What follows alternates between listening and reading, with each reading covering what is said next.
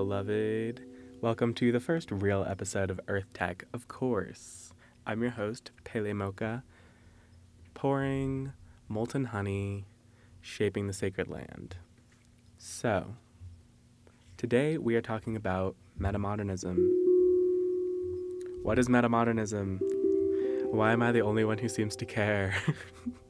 metamodernism really gave me a huge dose of perspective in terms of I used to be really into philosophy. I I did the rounds around existentialism and existential depression and I was always curious in school because they would stop teaching us essentially around modernism. We didn't really get into any postmodern even philosophy you could argue that existentialism is somewhat postmodern. It's pretty postmodern, but we didn't talk about that in school. That was my own private research.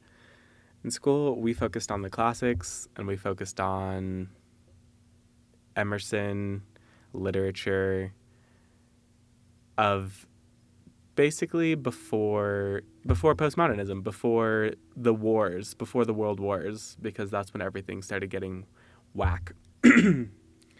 So I want to kind of explore what is metamodernism, and this is going to be a continuous theme on this show. What is metamodernism? Why should we care? And how can I pitch this in a way that is useful to people and that will help them realize kind of the importance of what's happening here?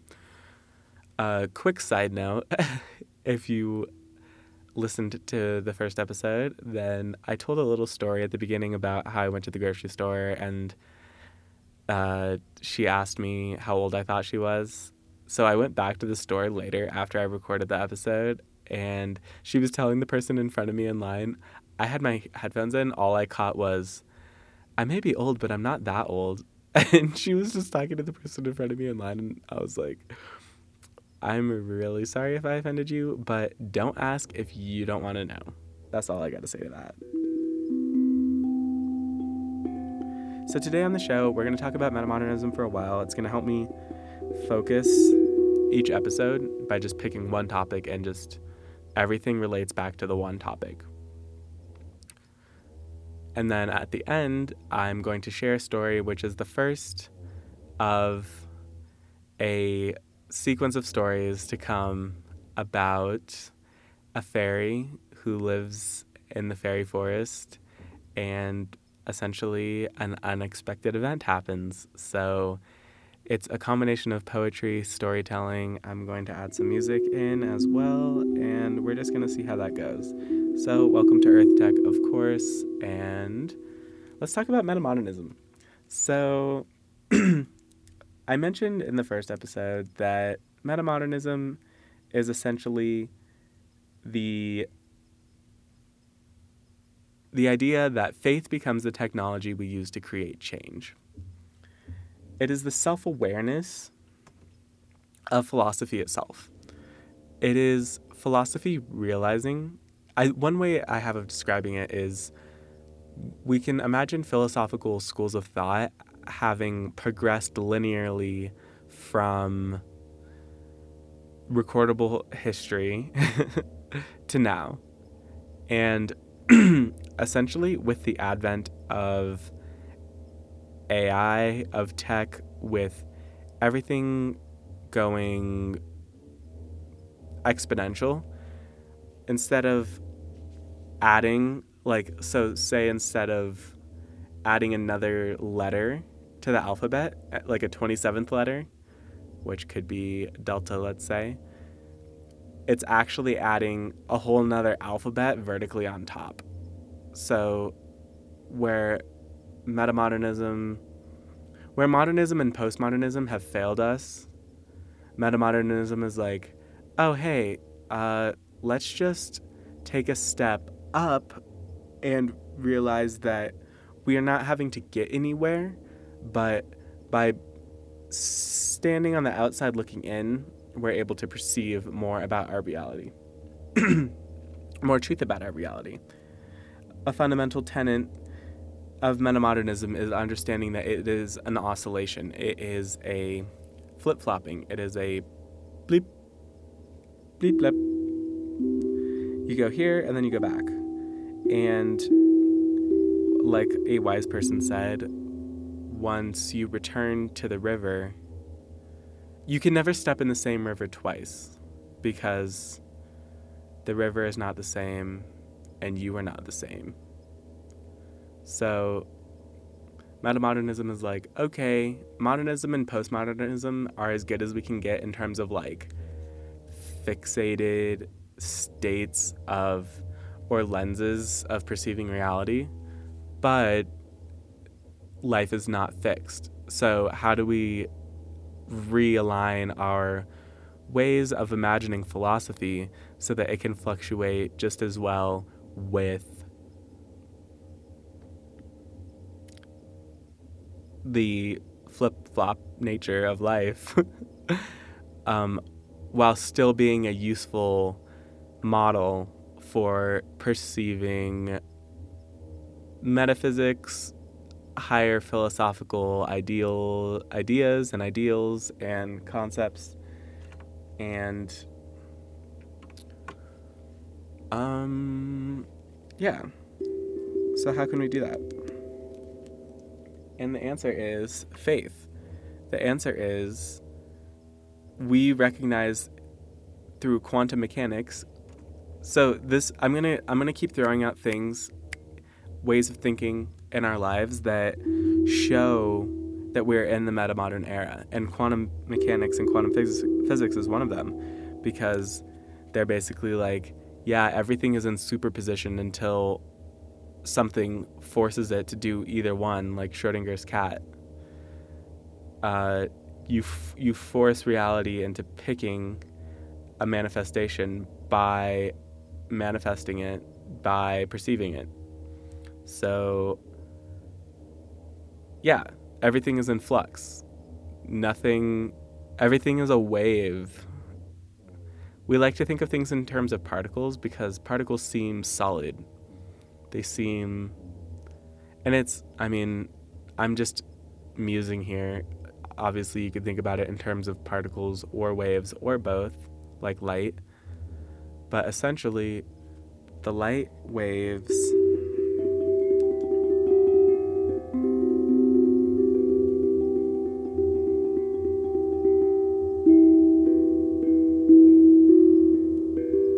like sound waves, cause ripples.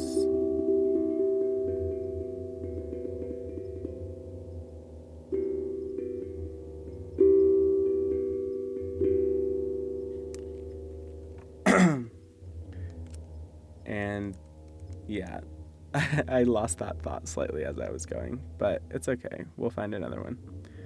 So, yeah, in a way, it's kind of it's a philosophy of, of not having a philosophy. It's a philosophy of recognizing the limited nature of philosophy. But the thing, the reason why metamodernism is useful is because it's actually practically outlining a a system of philosophy that can be used to guide us as a population. It is the vision. It is the vision. The vision we've been looking for is metamodernism the the fun thing about philosophy is that it translates and is expressed through art, business. Yeah, I wrote a poem that that describes metamodernism amazingly. So I'll share that with you at some point. I don't have it with me right now, and I don't have it memorized. But it's it's about creating a useful system of integrating or of of uh, there's a quote where people say that the future is already here it's just not evenly distributed. Um, it's a way of distributing the future literally. It's a way of recognizing that as our technology advances our our our moral sophistication must also be enhanced and our willingness to to be decisive and to determine certain things as no longer viable is incredibly important because right now we've set up a machine that just is set to continue in perpetuity, which is technology and artificial intelligence. We have been fueling this. I'm referencing Elon Musk's recent appearance on the Joe Rogan Experience a little bit. I'd recommend checking that out if you are a fan of just knowing what's happening. um, and also if you're a fan of of profits. So this is this is where I want to get real real into this because religion, spirituality, business, art, psychology, all of these things are colliding right now. Because before they've been segmented into different say departments of academia, but now we're recognizing more and more how literally the, the walls are disappearing, they're being bulldozed, they're being interconnected by the technology. Everything is being live recorded, um, analyzed all the time. So there is no more world of business versus the world of art versus the world of science versus religion. Like, it's all the same thing. We're getting down to like where when studying religions, you can f- start to distill the the truths that exist because they exist in all the religions and they're just they seem pretty apparent once you take a step back and look at it we can start to see the nature of humanity through all of these different worlds that we exist in and create so religion is social engineering which is marketing which is it's all we're tr- we're trying to simplify. We're trying to simplify, which if we look at to me the prime example of this is Zen Buddhism, which is almost cliche. It's almost not even worth mentioning because it's so obvious, like Taoism. Um, and using these words in the in the Sanskrit makes Westerners really uneasy. They're like, Buddhism? That doesn't sound like Christianity. it's like, well, it's actually pretty similar, like in terms of the Christ and the Buddha being very similar beings and doing similar work. Um, I think it's helpful to just realize that Buddha means awakened one, and you essentially are just saying, I'm practicing awakening. I'm practicing awakening. That's what Buddhism is. You're you're always awakening. You're awakening. There's not a teaching to Buddhism. There are no rules. There is no dogma. As you awaken, you discover more about how to find your Dharma, which is your work. I'm awakening to my work. I'm awakening to my work. I'm awakening to my work. And this is where it gets really interesting because this is where we start to bring in certain just systems. Instead of having regimented curriculums, we have systems or ways of being. So, another example on the dietary side is the mucusless diet healing system. So, what you do is you follow the system and you begin to purify your physical body. And as you do so, you find more of a sense of clarity of your true purpose on this earth by removing the gunk and the obstruction because vitality equals power minus obstruction. So, when you have obstruction in your body, you essentially this is when people talk about like the beast in you or like the devil made me do it type stuff. It's like it's literally like it's the obstruction that you put into your consciousness or to your body or your energy body or whatever. And it's all you. Like you are the devil and God simultaneously. and So metamodernism is the the idea that we don't need philosophy anymore. But since philosophy is a really helpful way of understanding things, why not have another one, essentially? So we have Zen, which is the religion of no religion. We have metamodernism, which is the philosophy of no philosophy. We have the mucusless diet healing system, which is the diet of no diet. The the thing that's interesting about the mucusless system is that there are no rules. there are guidelines. There there are rules in terms of conclusions that have been drawn by Professor Arnold Ehret by observing the human body, such as like do not eat and drink at the same time. But it's not to say like you can't do that. It's not like no one do that. It's just like like think about that as a guideline and then notice when you eat and drink at the same time how your body feels and then notice when you don't do that how your body feels differently. It's just a, a system of observation that allows you to better purify your body. And it's the same with with the entire thing. Like yes, the it's it's guiding you towards purity by reducing and eventually eliminating consumption of mucus and pus forming foods, but that doesn't mean stop eating mucus and pus forming foods immediately be- and that's actually what it's about. It's like it's saying that you can't do that because everything requires a transition, which is the transition diet, which is the the centerpiece of the mucusless diet healing system, and it also becomes the centerpiece of the metamodern vision because we recognize, okay, what we're doing right now is not working. What we're doing is not sustainable. We can't keep this up. We, like, to quote Terence McKenna, business as usual is not on the menu. There, if everyone, if you, if you walked down a random street and if everyone in the world had the equivalent material goods as everyone who was on that street, like your average street in America, there isn't enough resources, there isn't enough petroleum, there isn't enough glass.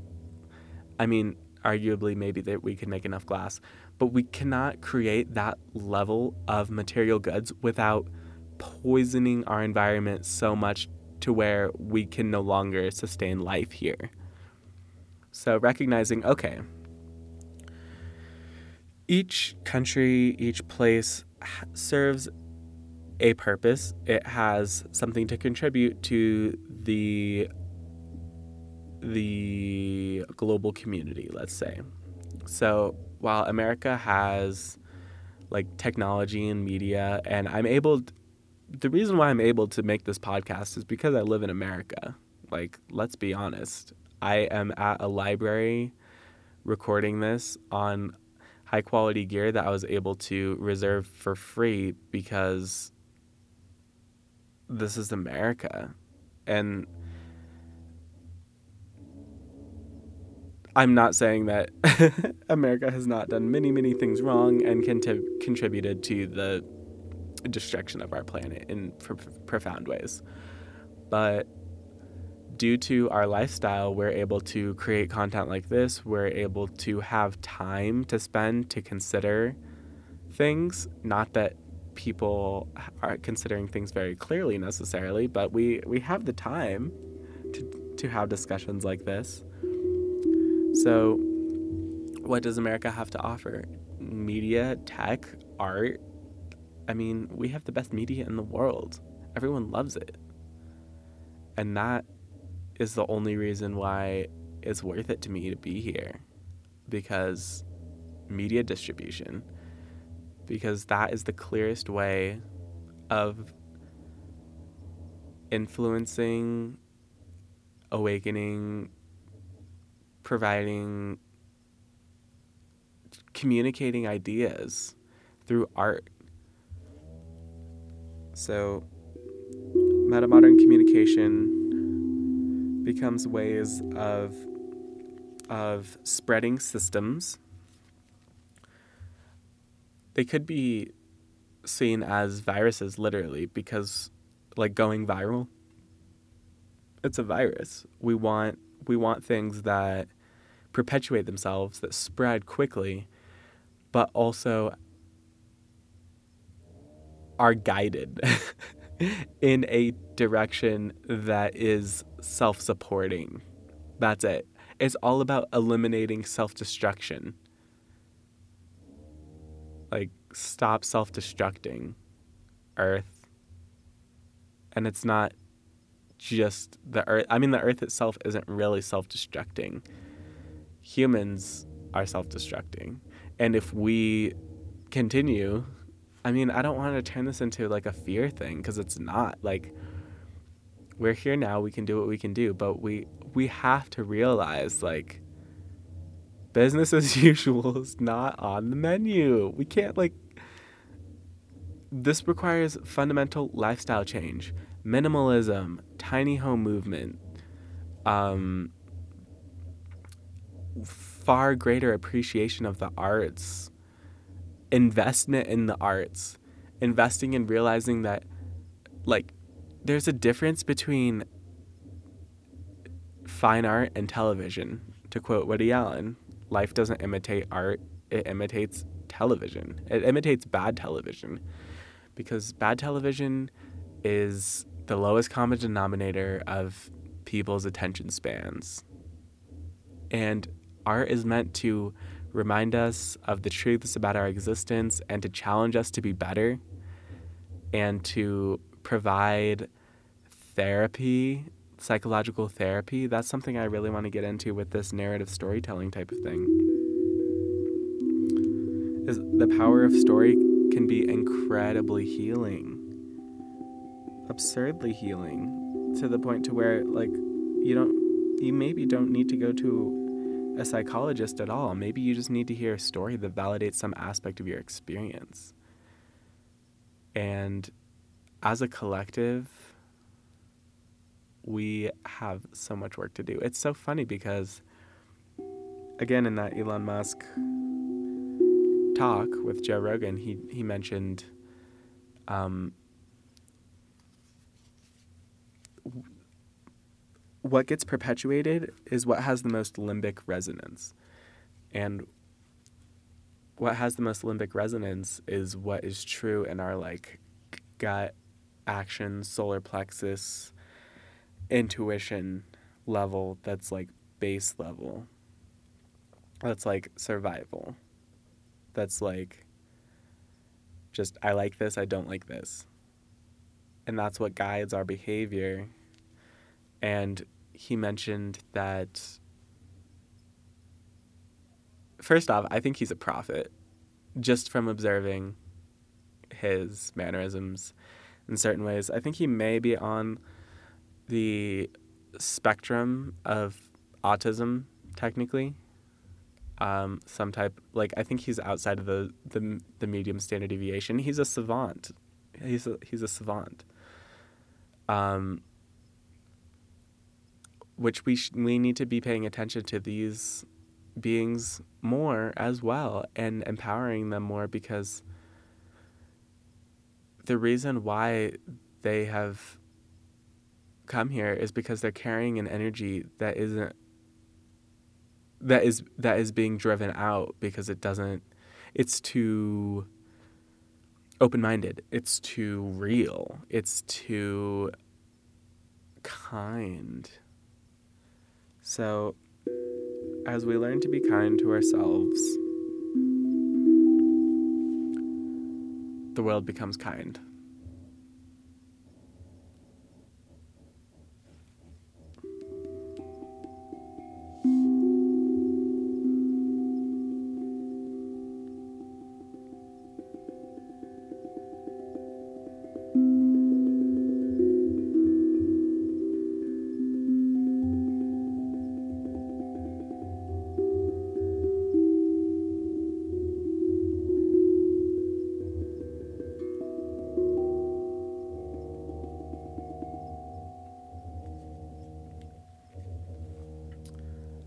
That ought to do it for this video.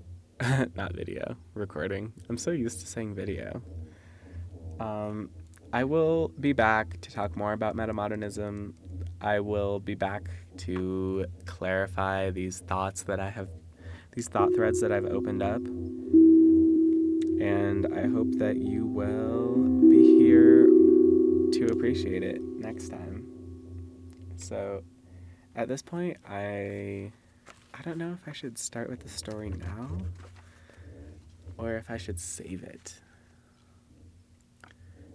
Considering this is the first real episode, then let's go ahead and read this story because it's really incredible.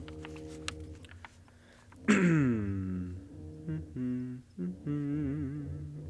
or, you know what? I'll read a poem.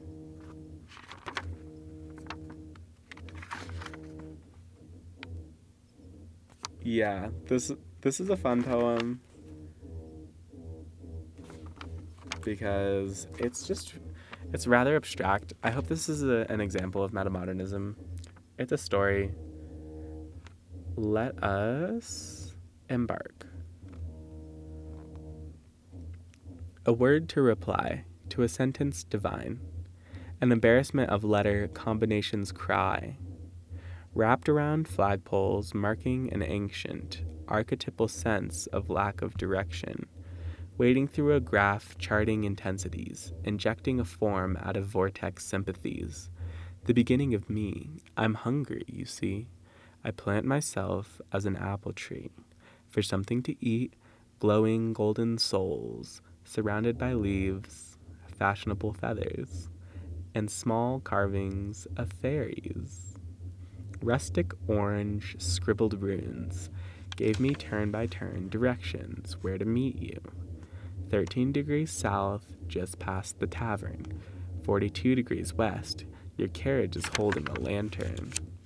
As I approach, the flame turns blue. The wind picks up. I can't see the moon.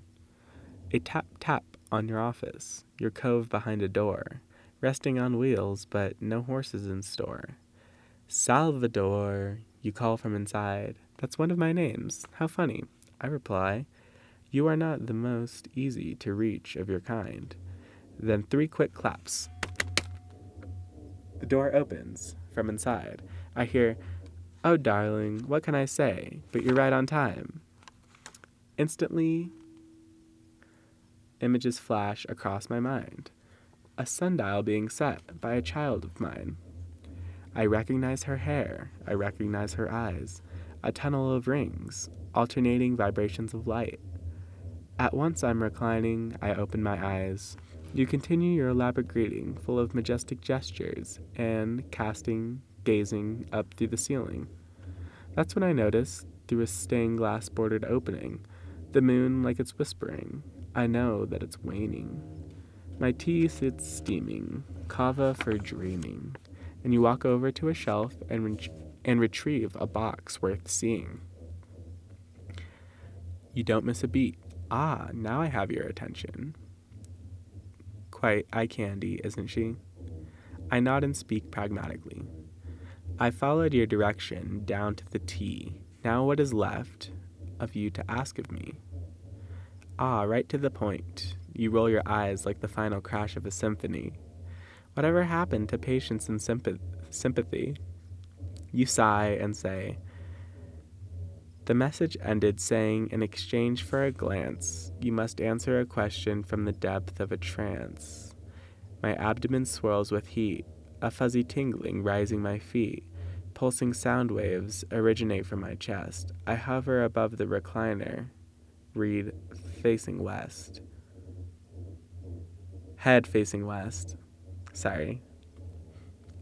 I hover above the recliner, head facing west. A tangible buffer surrounds me now.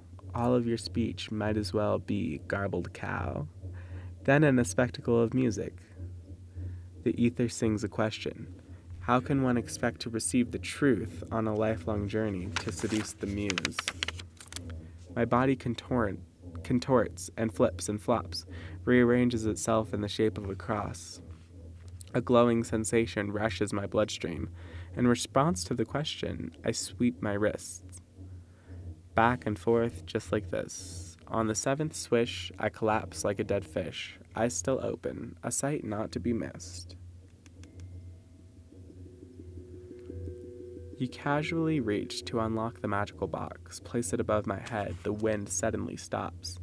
Oh, dear seeker, you say, almost dismayed, we show each other horizons ablaze. A secret incantation draws a reflection, and you wanted to see, so here is your lesson. Not all can be had, escaping possession. Close your eyes and experience the crystal connection. She releases the silver chain inside the box. The mechanism turns, sly like a fox. The notes ping and resound as if filtered through clouds.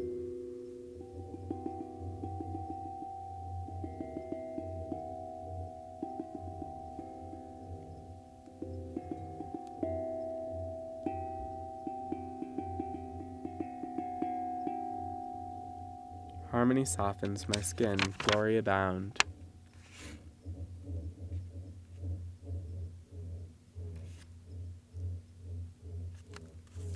The end. Thank you for listening so much. It has been a pleasure to be here with you, sharing these words of words. This was produced, this podcast, Earth Tech, of course, is produced by Circle Studio Co. Circle Studio creates engaging experiences, eliciting aha moments, illuminating inner truth, encouraging you to embrace your pure self. Thank you very much, beloved. I invite you to tune in next time and wish you the very best.